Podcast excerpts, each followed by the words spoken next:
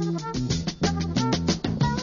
revolution will not be televised. The revolution will not be brought to you by Xerox in four parts without commercial interruptions. The revolution will not show you pictures of Nixon blowing a bugle and leading a charge by John Mitchell, General Abrams, and Spiro Agnew to eat hog maws confiscated from a Harlem sanctuary. The revolution will not be televised. All right, joining us now, as promised, in this segment is KDVS's own news reporter, Sakura Saunders. Sakura, are you there? Hello. Hey, uh, we need to talk about this uh, this program you're going to put on tonight. Um, the revolution will not be televised. Oh, I'm so excited about it. It is the best documentary ever. It is an incredible story, which is both upsetting and like uplifting because it's a failed. It's about a failed coup, so um, the people actually get their will done. I guess it, it also has incredible footage where you're actually inside um, the coup. You're inside the palace when the military surrounds it, and then back at the gates of the palace two days later when the people overturn the coup. So I don't know. I'm just very excited about it. Both Mr. McMillan, my producer, and myself were able to, uh, to to check it out, and it is a barn burner of a video to watch as the revolution is taking place. Uh, is something else. You know, it starts out kind of slow as a portrait of you know the Venezuelan leader Yeah. Hugo Chavez, who himself is a very interesting character. Yes, he Um, is. socialist leader in um, Venezuela. He's you know doing land reform. Um, he nationalized um, the oil revenues and raised the price, which is why the U.S. has a problem with him. But um, you know he's basically a modern day Robin Hood, unless except for he's totally legit. He got dec democratically elected um, in two elections in a row. Yes, and but Mr. Chavez was not uh, not well thought of in certain circles among the uh, uh, people. Don't realize Venezuela after um, after Saudi Arabia and Iraq, I think, is the world's third largest um, source of petroleum. It's an OPEC member, and uh, very important to United States interests. And we we, meaning the U.S. government and a lot of oil companies, weren't too happy with his leadership. Now, when this happened, I guess in April of 2002. Um, there's a great belief that much of this took place, much of this was planned here in Washington. And, and the video does go into that a bit. Well, yeah, I mean the coup was orchestrated um, with the CIA, but the major orchestrators of the coup were the Venezuelan media. Um, now, you know, the Venezuelan media, I think four or five companies own 98% of the market share, and so by um, giving out false information, um, they were able, and you know, just having that communication media at their fingertips, they were able to orchestrate this coup.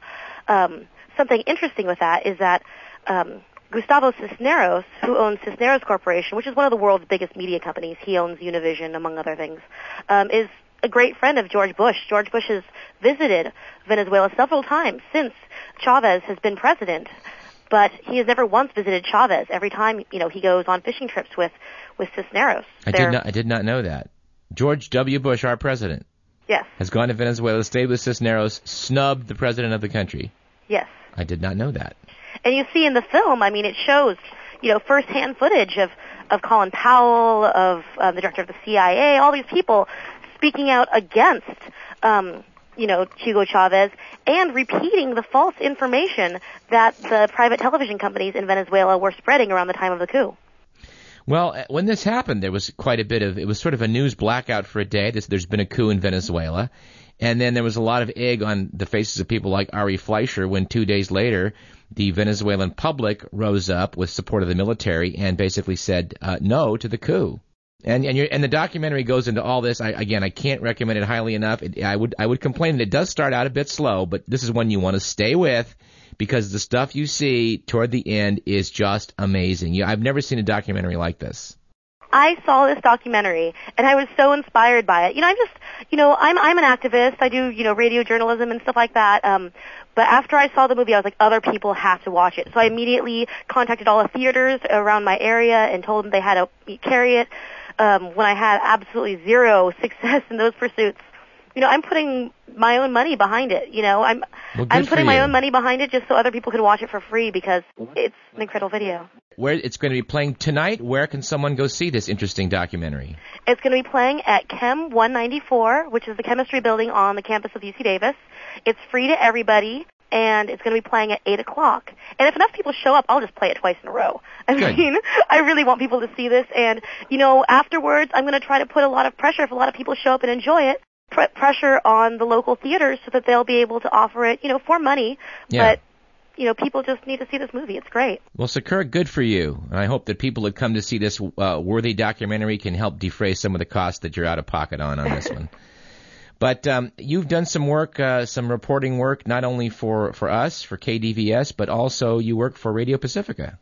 I work as a volunteer for this group called Sprouts Radio, and it is, you know, distributed via Pacifica, um, and is played on, you know, some Pacifica stations and also lots of the affiliates. And it's it's a really cool group. It's Sprouts Radio, radio from the grassroots. Um, the whole idea behind it is that you just hear various community radio stations reporting on the issues that they care about the reporters don't get paid. They do it, you know, out of love or because they're already doing it for whatever community radio station they're working for. But it's a really great project. You know, it's a very grassroots project where now that I'm a part of Sprouts, I can invite other people to be become a part of Sprouts. Yeah. And I, I think that radio is a terrific medium because of how cheap it is to produce where non-commercial entities can actually compete with commercial entities in producing professional quality news programs. And so it just makes me really happy that Pacifica is supporting this and that they're making radio on a, you know, on a national level. Right. And, and we should point out you, you, you some of your reports have been heard coast to coast. Mhm. Good for you. Every report that I do, I get super super involved in. Like the first one I did on the National Conference on Media Reform. Well, that's where I heard about the revolution would not be televised. Yeah. Because of course the the movie The Revolution Will Not Be Televised is a great case study in what can happen in media concentration. Typically when you hear about corruption in the media it's because it's government owned. But here's a case where because it's concentrated in the hand of so few conglomerates that they actually used the media immorally to forward their own political agenda. Fortunately, that would never happen here. you know, I mean, unfortunately, like, yeah, our our our government doesn't need to start a revolution. Right. They they they just are happy being the lapdogs of our government. You know, Well, we- they're not starting any coups. But. It's a subject near and dear to our hearts. We've had people like Michael Parenti uh, on the show. We've been, we're going to talk to Project Censored in the future, and media concentration is certainly an issue that I think a lot of Americans are concerned about with very good reason. And um, and maybe you maybe you ought to come back when we could talk about uh, this whole issue of Comcast and Disney. That might be a worthy topic for us. you know, you see things like Comcast and Disney, and then you hear them say things like, "Well, you know, we need to do this in order to compete, um, you know, with, you know, cable companies and things like that. You know, broadcast communications companies are finding it harder to compete."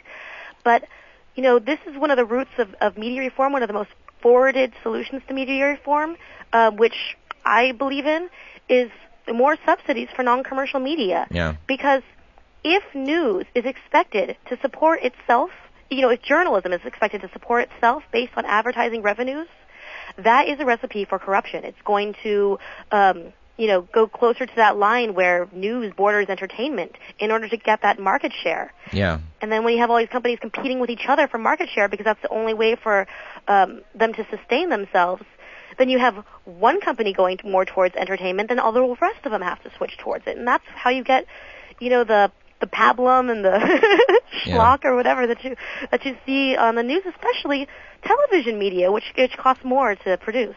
Like I was saying earlier. And what's it's an issue in America. Most certainly, it's an issue in Venezuela. And I would again recommend people see this video because when you when you watch how the the uh, the private stations were pretty much putting out the line that the coup plotters wanted to put out, uh, and it was necessary to get the state-owned station up and running to say no.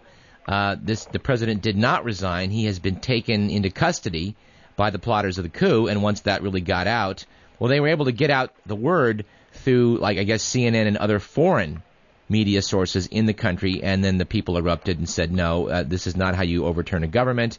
You do that by referendum. You don't just come into the palace and say we're taking over the joint. Mm-hmm. I mean, maybe just wait till the next election. I mean, that's the thing about Venezuela is that people are afraid of of these paternal forms of government. They're just like, you know, oh no, government control. You know, you you have to have everything systematized. You have to have everything, you know, outside of the hands of government. Well, they still have a democracy over there. Yeah. You know, so if it's socialism for a little while, that's what they need to get out of their crony capitalist system as they had it before, where only 20% of the people were profiting off what was a national resource, the oil. We'll leave, we'll leave the capitalism versus socialism debate for another day. But let's, uh, before we go back for one final plug here on, on the revolution will not be televised, talk about um, a bit, if you would, the um, the piece you did for Radio Pacifica that Steve Valentino aired a couple weeks ago. You did about sex workers and, and what they're trying to do to protect themselves and some more legal protections. Oh yeah, this is this is a perfect story for media activism because you know the decriminalization of prostitution um, as an issue is one that's characterized by misunderstanding, and so that's what media is here for to clarify that issue.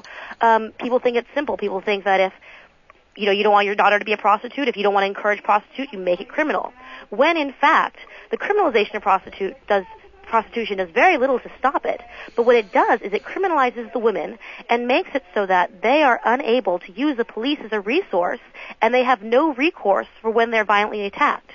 And prostitutes, let me tell you, are targeted for the worst sorts of crime. Right, so they can't go to the police because then they get arrested for being prostitutes. Yes, and right now, um, SWOP USA, um, the Sex Workers Outreach Project, is actually working. They have till the 22nd of this month, so, so they don't have that much time. But they're trying to get legislation on the floor um, that would just grant immunity to prostitutes for reporting crimes. Um, this isn't the decriminalization of prostitution, even though that's the eventual goal, um, because it's it's what the reason is on the side of. Um, but they just want prostitutes to get immunity so that they can report rapes and assaults and all those things that they're targeted for. Right. And they're having a very hard time getting somebody to support that legislation. And it's it's it's very unfortunate. And what's needed first, you know, Mark Leno told SWOP USA, what you need first is you need a grassroots effort. In order for the politicians to do their job, you know, you need the public support first. You know, unfortunately, politicians aren't in the position where they can, you know, I guess make decisions on their own and and and weigh out the reasons um, for and against, um, because because people are so ill-informed that it could be a bad political move for them. But you know, I wanted to do that piece on the decriminalization of prostitution because of that, um, because women can't report crime, because criminalizing it just makes it more expensive, and because I've had so many testimonies from police officers. I got Joe McNamara, the ex um, police chief of San Jose, to say that what they do is a token enforcement. Most of the time, it gets turned over in court anyway. It does little to stop prostitution. Um, it only targets um, port street prostitution and you know poorer classes in prostitution. Whereas, you know, he told me himself he did busts of um, brothels where he found you know high up politicians as customers. Yeah. you know, and very wealthy people. Yeah, you a know, little they're- embarrassing. Yeah, but they're protected. You yes, know. they are. There's always these high class call rings operating in Washington. County. They don't seem to bust them very often. But anyway, Sakuris, thanks for coming on. Let's plug the show one more time. It will be in 194 Chemistry. Yes, on the UC Davis campus at 8 o'clock today at Chem 194. Um, large building, seats 400. It's for free. The revolution will not be televised. Now, for people people coming out of town or from Sacramento, I hope some people will. Uh, how uh, not familiar with the campus? How how would they best get to 194 Chem? I'm having a hard time thinking of this myself. Well, um, 194 Chem is across from the silo. There's, um, if they go on the UC Davis website, they'll be Yeah. able to find Good, a, yeah. a map of the campus, which is the best way to describe it. Yes, or they, Um, could, they could park near the Mondavi Center and walk north. It's not a long walk. Exactly, Yeah. exactly. It's south of the quad. Yeah. um, a little bit north of the Mondavi Center, and you know, look on www.ucdavis.edu and you'll be able to find a map of it. Um, it's a big building, and I hope to see a lot of people there. Well, Sakura, thanks for your efforts. I hope that you pack the joint tonight. I hope to be there myself, and uh, this is certainly a documentary well worth seeing. Okay, thank you very much All for your time. Bye bye. Okay, bye bye. I should mention that uh, the the betting music at the top of this uh, segment, "The Revolution Will Not Be Televised," is not related to the documentary you'll be seeing tonight. Although it's kind of a proto rap, uh, pretty good, pretty good tune by New York poet Gil Scott Heron. So yes, it isn't only Dr. Andrews' Poetry and Technology Hour that brings you poetry during KDVS's public affairs broadcasting. And uh, we wanted to get Dr. Andy on today's program. Well, I think we'll bring him back on next week's show. We want to talk about his his quest to become the trivia champion uh, going on over in Sacramento, a, a quest that I've been uh, rendering some assistance in. And uh, I, I love trivia. I love Jeopardy, and I, I think we'll have him talk a little bit about that, and maybe and maybe let's talk a little about poetry too. You know, we could use a little smidgen of that on this program, don't you think? And while he may not be a poet, he is one of our Middle East correspondents, so let's now go to Baghdad, Iraq, for the return to our program of Mr. Akbar Crazy Eddie Chalabi. Hey, how you doing? My pleasure. It's wonderful to be back here. Well, it's nice to have you, sir. Yeah. Well, now that I landed this great job doing what I can to rebuild the home of my family in Iraq here. You know, I was born a half a mile away before my family moved to New York. Now, when was that again? 1958. But I was here for the first 14 months of my life. I remember it like it was yesterday, Yeah. considering. Uh, Mr. Chalabi, how is your uncle Ahmed? Is he still planning to run for office there in Iraq? Oh, nah. They're going to hand him the reins of power come June without holding an election. But, uh, mum's the word, you know? Well, your secret is safe with us. Well, you know what they say. Loose lips sink, um, what's that thing? Uh, ships. That's right. Yeah. Well, who, who exactly do you work for now? Oh, it's a consortium industries working to uh, repair the infrastructure of Iraq whilst uh, obtaining the best price possible. Well, that would be the best prices for whom? Well, you know, our motto is, we will not be oversold. I sent you the catalog. That was the Pentagon catalog you sent me? That's correct. Yeah. And in the upper corner, we include a $2,043 hexagon nut with every purchase of the 1995 catalog. Good, huh? Which is, if I recall correctly, that's what the Pentagon paid for standard nuts that you could buy in any hardware store for four cents. Uh, excuse me, my friend. We like to call it building value. Uh-huh. Your catalog lists a, a $435 hammer, a, a $640 toilet seat, and I believe a $7,622 coffee maker. Uh-huh. Yeah, yeah, yeah. You know, we always say we will not be oversold, Dougie. That's yeah, right. Yeah. Well, taxpayers do wonder, Mr. Chalabi, how non-competitive bids are being handed out all over Iraq. All right, now listen, my friend. Uh, you know, a doggy-dog situation is an ugly thing. You got to admit. Well, let's let's discuss that a bit, shall we? Yeah, sure, why not? Okay, listen, uh, you know, it encourages, uh, you know, backstabbing and vicious price cuts, obviously, and, and we think that if people can sit down together and work out a contract uh, in a civilized way, uh, everybody comes out a winner, you know? Well, everybody except perhaps the United States taxpayer. Yeah, yeah, yeah. Well, Well, you got to admit, I mean, that's still almost everybody involved, right? Uh-huh. Uh, cl- close but no cigar. Nitpicking over these contracts is counterproductive. It is. I mean, who'd sign on if we were going to rake them over the coals for a minor problem with availability or capability, right? I mean, we're all chums here on the same team, aren't we? Uh, kind of like golf partners. yeah, you know, which actually uh, we are. Good point. Well, why don't you guys just buy things in bulk like everybody else? So-called price breaks are illusory. You know, we say. We'd rather pay more to get what we want whenever we want it. That's the key. You know, so 40% of our purchases come in lots of five or less.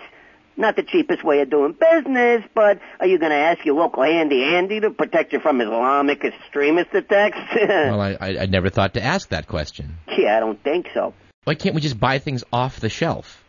Look, if you need a coffee maker that can brew a hot cup of Java despite a hundred degree plunge in temperature, you think you're is going to be up to the job, please? Well, are- are you anticipating an explosive aircraft decompression at 38,000 feet, followed by a coffee break? It's possible. No wonder Halliburton's making a killing in Iraq. You said it, pal. But Mr. Chalabi, I, I heard that that famed coffee maker was designed to brew beverages under 40 G's of force. okay, look.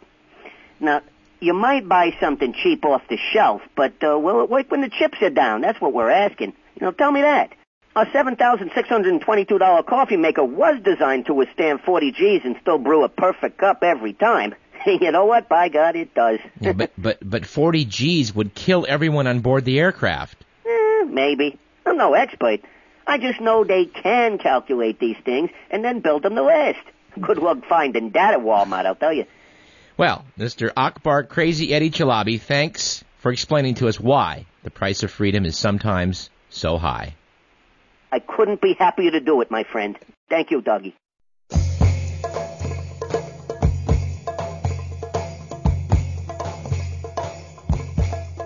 Well, that's it for today's show. Thanks again to Dr. Sherrod Malalu of Cal State University Sacramento, KDVS's own Sakura Saunders, and of course, Akbar Crazy Eddie Chalabi in Baghdad, Iraq.